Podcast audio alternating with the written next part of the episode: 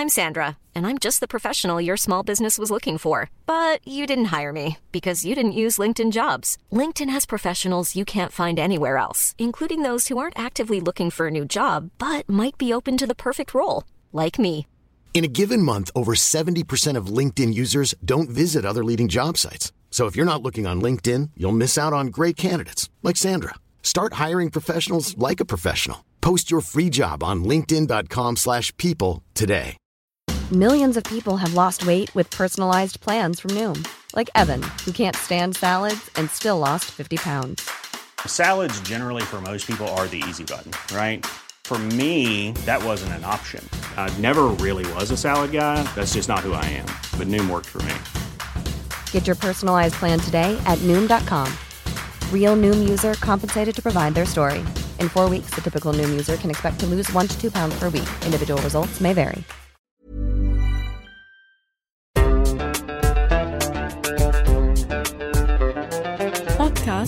صوت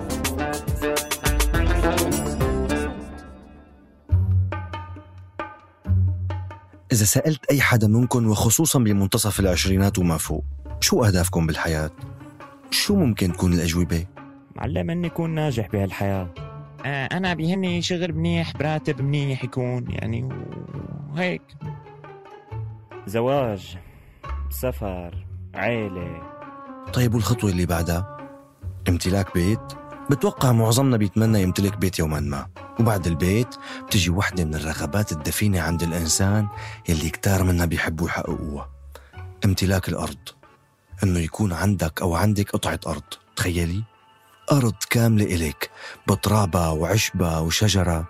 ملكك باسمك. ممكن تبني فيها بيت ممكن تعمل فيها مسبح تزرعها تمشي فيها أو حتى تتركها مثل ما هي وتقعد تتفرج عليها. ما حدا له عندك شيء أرضك ملكك إلك لحالك الملك لله طيب شي مرة سألتوا حالكم ليش الإنسان عنده هالرغبة؟ من إمتى بدأ يفكر بتملك أرض؟ مين خطر له أول مرة يقول إنه هي المساحة من الأرض هي إلي؟ وشو أثر هالشي على حياتنا كلنا؟ شو رأيكم يا شباب؟ نسميه من بيت؟ لا بالمرة سميه شجرة حبيبي. من بيت يا شباب. وين فكر حالك؟ بالله. معك حق مزبوط بس لا ليش حتى أنت يا شباب عم افتح؟ المعجم؟ آه، من بيت من مرادفات كلمة أصل. وإذا أخذنا الأصل الجذر اللغوي. أهلين وسهلين ومرحبتين ببودكاست من بيت. من إنتاج صوت معي أنا بشر نجار.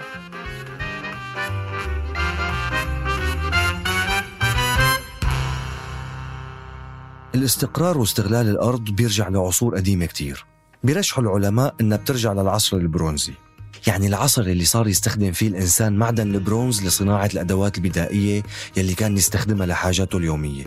وهي نفس الفترة يلي بديت تنتشر الزراعة فيها بشكل أوسع بالعالم ببلاد الرافدين والشام ومصر والهند والصين وأجزاء من أوروبا وغيرها.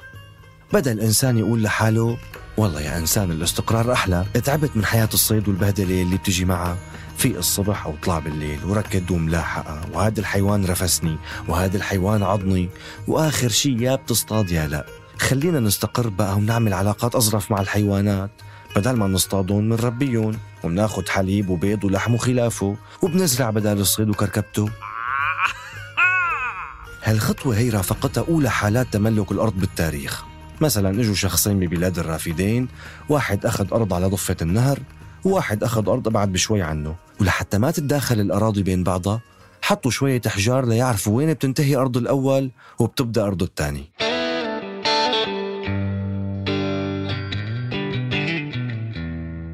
عملية تملك الأرض كان لها إسهام إيجابي بجانب كتير مهم بحياة البشرية.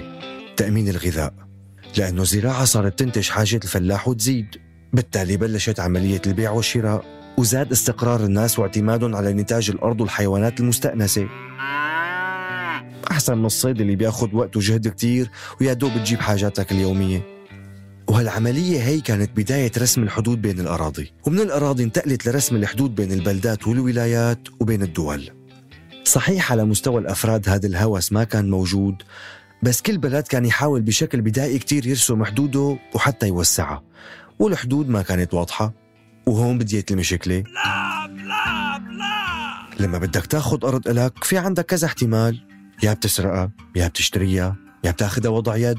يعني بتروح بتقعد بأرض مو لحدا وبتقول هاي الأرض إلي. طبعا هالحكي كان من زمان. اليوم شبه مستحيل تزبط بوجود الدولة وأجهزتها. بالتالي الدول بدها تتحارب سواء بهدف التوسع أو بهدف الدفاع عن أراضيها.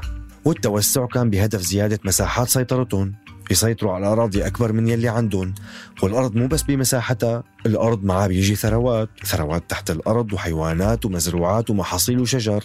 وبديت الدول تتعدى على حدود بعضها يلي هي أصلا رسمتها. وصارت الحروب بيننا لهذا السبب بشكل رئيسي.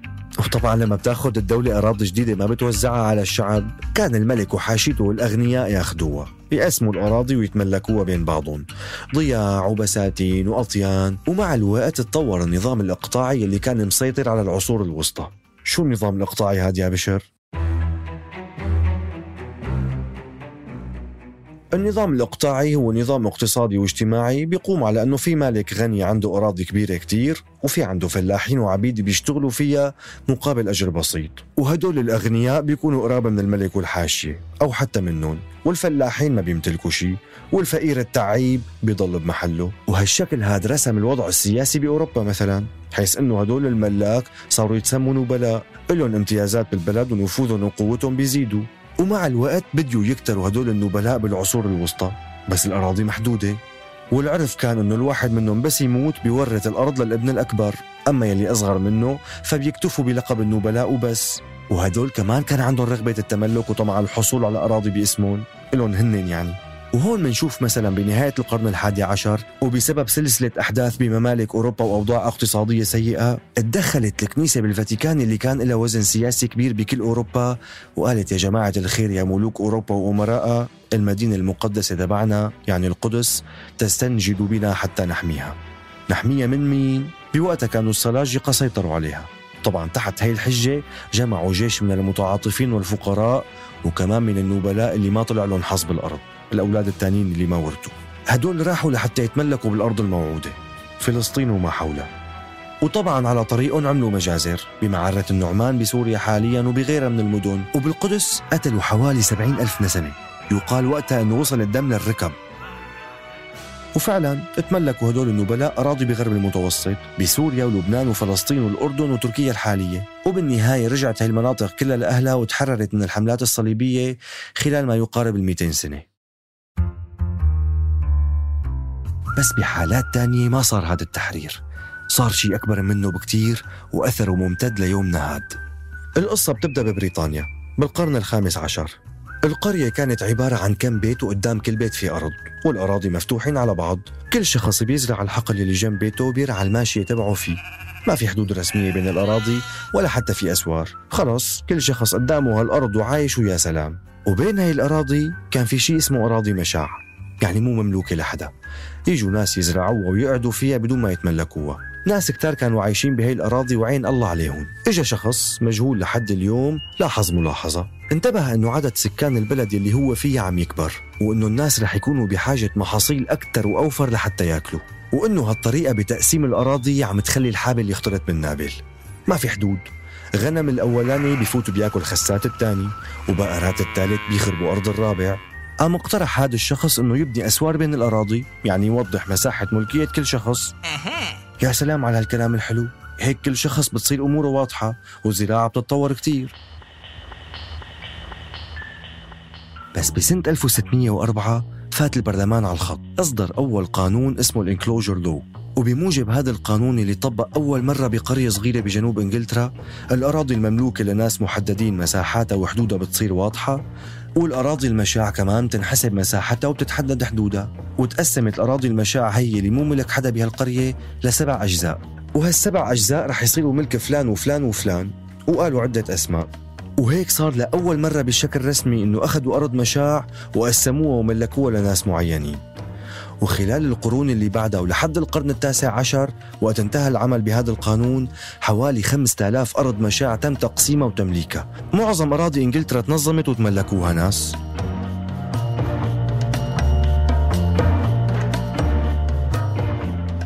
ممكن نقول لحالنا إنه طيب يا بشر هذا شيء منيح. خلي الناس تشتغل والأرض المشاع تستغل. لا تنسوا إنه الأرض المشاع كان في ناس كتير عم يستفيدوا منها ويزرعوها ويعيشوا فيها. ولما تنظمت وتقسمت طلعوا من المولد بلا حمص. والأثر الاجتماعي والاقتصادي ولاحقا السياسي كتير كبير حبيباتي المستمعين. هدول الناس بالآلاف فجأة لقوا حالهم بدون أرض ولا شغل. الأرض المشاعة اتاخدت منهم. شو يعملوا؟ جزء منهم راح على المدن الكبيرة مثل لندن وليفربول ومانشستر وبرمنغهام راحوا ليشتغلوا بالمصانع اللي كانت هلأ بلشت تكتر وتنتشر مع بدء الثورة الصناعية بال 1770 وفي جزء منهم عبروا المحيط الأطلسي باتجاه أمريكا. وهونيك استولوا على أراضي السكان الأصليين. أخذوا مساحات شاسعة من أراضي أمريكا بالحرب أو بالتهجير وأحيانا بالشراء. بس بعد الضغط والتهديد وبمبالغ بخسة حتى أن الرئيس الأمريكي أندرو جاكسون طلع قرار بنقل الفلاحين البيض على أراضي أخصب وأفضل لحتى يتملكوها وطرد السكان الأصليين منها. وهذا الرئيس حكم أمريكا بال 1830 وصورته لليوم موجودة على ال 20 دولار. السكان الأصليين بأمريكا مثلهم مثل كتير شعوب أصلية بأستراليا وجزر المحيط الهادي وغيرهم ما كان عندهم مفهوم تملك الأرض. تخيلوا أنه كانوا يعتبروا الأرض مثل مثل الهواء. أو السماء أو البحر. مو ملك حدا. فضاء مفتوح لكل اللي عايشين عليها. فلما أجوا هدول الناس من أوروبا وتملكوا استغربوا السكان الأصليين هالفعل بشكل كبير. والمشكلة أكبر من هيك وأبشع من هيك. المشكلة مو بس أخذ أراضي من السكان الأصليين. المشكلة كيف كانوا هدول الوافدين الجدد يبرروا هاي العملية لحالهم ويتملكوا أراضي لناس لسه موجودين فيها. شو برأيكم التبرير؟ فكروا شوي.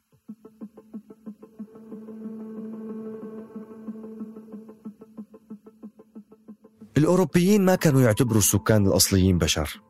إيه إيه عن جد. إنه ماشي هن كائنات متطورة وحلوة وظريفة وذكية بس لا يرتقون إلى مرتبة البشر. وبالتالي بالنسبة لهم هن وصلوا على أرض فارغة تيرانوليوس لا يملكها إنسان ولا يسكنها إنسان. وفيهم ياخدوها عادي وتصير ملكهم ويهجروا هاي الكائنات بحسب تعبيرهم ويستولوا على كل شيء. يعني بالنهاية هدول الوافدين عملوا نفس اللي انعمل فيهم بس بسكان بلد تاني وأرض تانية وبحجج عنصرية وبشعة. المهم أنا شتيت شوي بالحكي. ممكن تسمعوا حلقة الأمير والصقر الأسود من الموسم الأول إذا مهتمين تعرفوا أكثر عن الموضوع. المهم يمكن لهي الأسباب في قانون كتير حساس ومهم ومقدس بأمريكا وخصوصا بالولايات الجنوبية مثل تكساس. هو قانون التريسباسينج أو قانون التعدي واللي بيعطي الحق بشكل أو بآخر لصاحب الأرض إذا شافك على أرضه مثلا عم تسرق أنه يطلق عليك النار ويقتلك. والمحكمة ممكن كتير تنظر بعين الرأفة لقضيته وتطلعه براءة مع أنه قتل لأنه تملك الأرض بشكل شامل وكامل هو شيء مقدس بأمريكا. أما بدول أوروبا وخصوصا بالممالك مثل بريطانيا والسويد مثلا ممكن تتملك الأرض ورح تصير باسمك وكله تمام بس في مفهوم عام هو أنه الأرض كلها لله والملكة أو الملك هو ممثل الله على الأرض وبالتالي بشكل ما الأراضي هي هي ملك لإلهم. وحتى قانون التعدي على أملاك الغير مختلف. أنت إذا كنت ماشية ودخلتي على أرض كبيرة خاصة بالسويد مثلا ومشيتي فيها بدون ما تعملي أي غلط أو مشكلة ما بيحق لصاحب الأرض يطردك.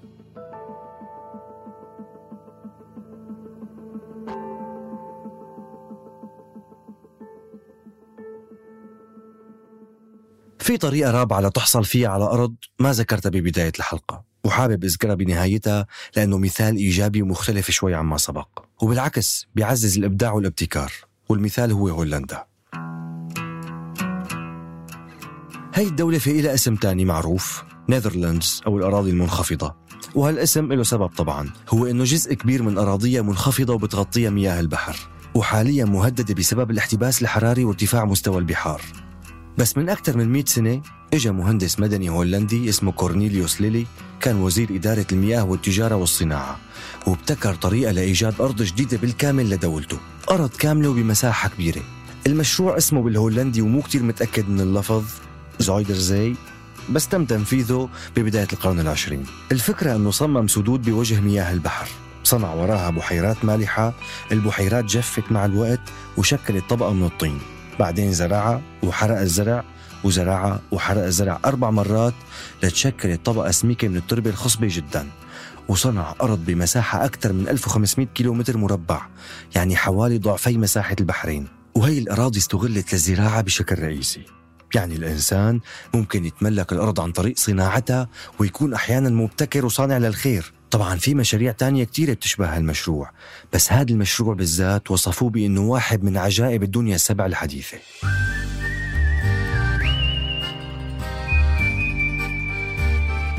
الأرض هي شيء مقدس للدول وشعوبها. بتلاقي الناس بمعظم دول العالم عندها تعلق بالأرض ومستعدين يدافعوا عنها بكل الوسائل. ولنعرف أهمية الأرض بنشوف إنه في دول كتير كلمة أرض موجودة باسمها. لاحقة لاند مثلا آيسلند، انجلند، هولند ولاحقة بدول وسط آسيا، باكستان، أرض شعب الباكي، أفغانستان، أرض الأفغان، طاجيكستان، أوزبكستان، كازاخستان وغيرها كتير دول، وهذا إن كان يدل على شيء فهو يدل على أهمية الأرض لحتى الشعوب بتعرف عن نفسها عن طريقها، عن سيادتها وقوتها. بالأناشيد الوطنية وشعارات الدول والقصص التراثية دائما بنلاقي أهمية كبيرة للأرض. ولهيك بتلاقي المغتربين والمهاجرين واللاجئين بضلوا بيحكوا وبيغنوا عن شوقهم لأرضهم. وبنضل نسمع مصطلحات مثل سقى أرضه بدمه دافع عن الأرض بحياته والسبب هو أنه الأرض هي الشيء الوحيد الثابت بالحياة. مساحتها محدودة بهالكرة الأرضية. هي الشيء الوحيد اللي رح يضل موجود وهالشيء بيخليها من أغلى الأشياء بالنسبة للإنسان.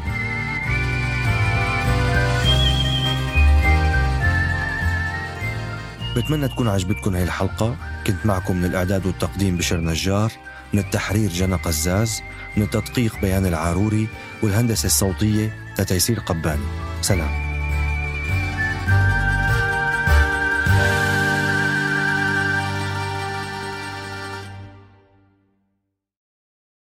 Hey, it's Chris Mitchell. After 10 years with no dog, we got Walter. I bring him to work with me a couple days a week, but on the days when he's not here, he goes to Ridgeside Canine for puppy daycare. Walter absolutely loves it there, and I know he's in great hands. Clean, spacious, happy. We even see pictures on Facebook of what he's up to. I love that you can have him train your dog while your dog's with him. I can't recommend them enough. Ridgeside Canine Training Facility and Aquatic Center on Gateway Drive in Winchester. That's ridgesidek9winchester.com.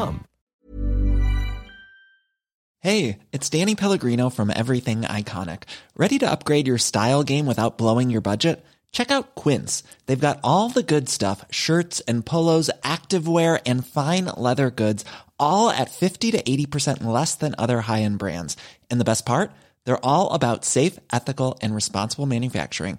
Get that luxury vibe without the luxury price tag. Hit up quince.com slash upgrade for free shipping and 365 day returns on your next order. That's quince.com slash upgrade.